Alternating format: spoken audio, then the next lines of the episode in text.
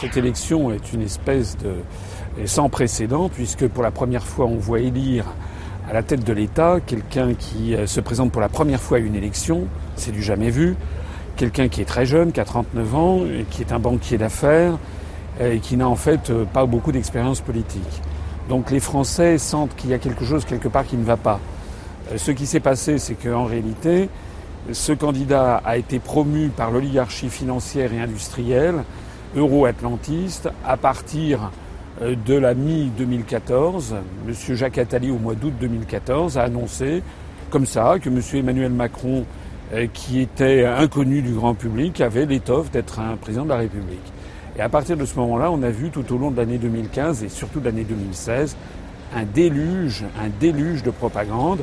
M. Macron a fait l'objet de 10, 60, 75 couvertures de magazines, 17 000 articles de presse, voilà. Donc, en réalité, cette, euh, cette, euh, cette élection donne un sentiment de malaise et annonce beaucoup de problèmes à venir.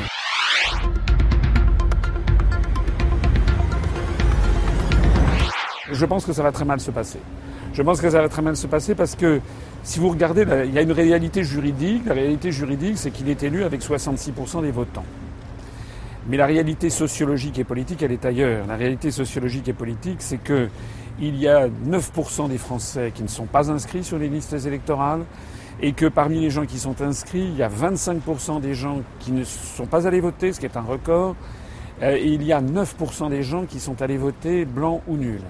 De telle sorte que M. Macron a obtenu 44% des, euh, des, des personnes inscrites et 40% de l'ensemble des Français si on intègre les non-inscrits. Un sondage par ailleurs très inquiétant pour lui a montré que seuls 16% des gens qui ont voté pour M. Macron l'ont fait sur son programme. La, quasi, la moitié de, de son électorat l'a fait pour chasser Mme Le Pen. Si 16% euh, des Français qui ont voté pour Macron l'ont fait pour son programme, comme j'ai dit que M. Macron ne représente que 40% des Français si on y intègre tout, tout ce que j'ai dit, les inscrits et les non-inscrits, ça veut dire en fait qu'il y a, quand vous vous promenez en France, il y a 6 à 7% des Français qui approuvent le programme de M. Macron.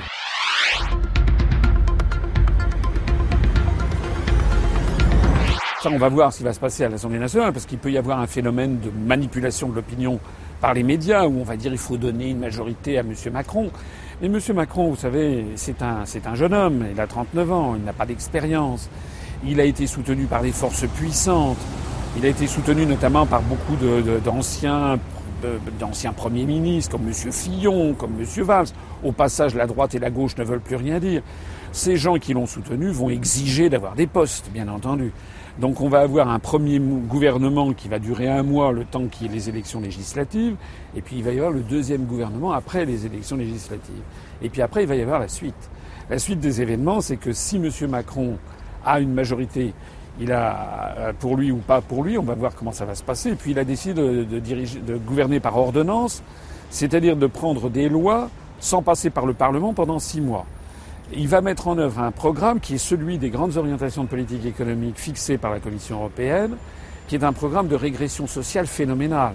Ça va être euh, l'augmentation de la TVA et la baisse de l'impôt sur les grandes sociétés. Ça veut donc dire qu'on va faire payer les pauvres pour enrichir les plus riches il va y avoir la baisse euh, des prestations chômage, euh, la diminution ou la baisse du, SMIC, la suppression progressive des CDI, les contrats à durée indéterminée, le, bradage des industries stratégiques françaises à des intérêts allemands ou américains, la suppression progressive des départements, l'assujettissement de la France euh, aux coalitions euh, de Washington et de l'OTAN, notamment au Moyen-Orient. La France va être encore plus soumise euh, qu'elle ne l'avait été sous François Hollande à, l'OTAN.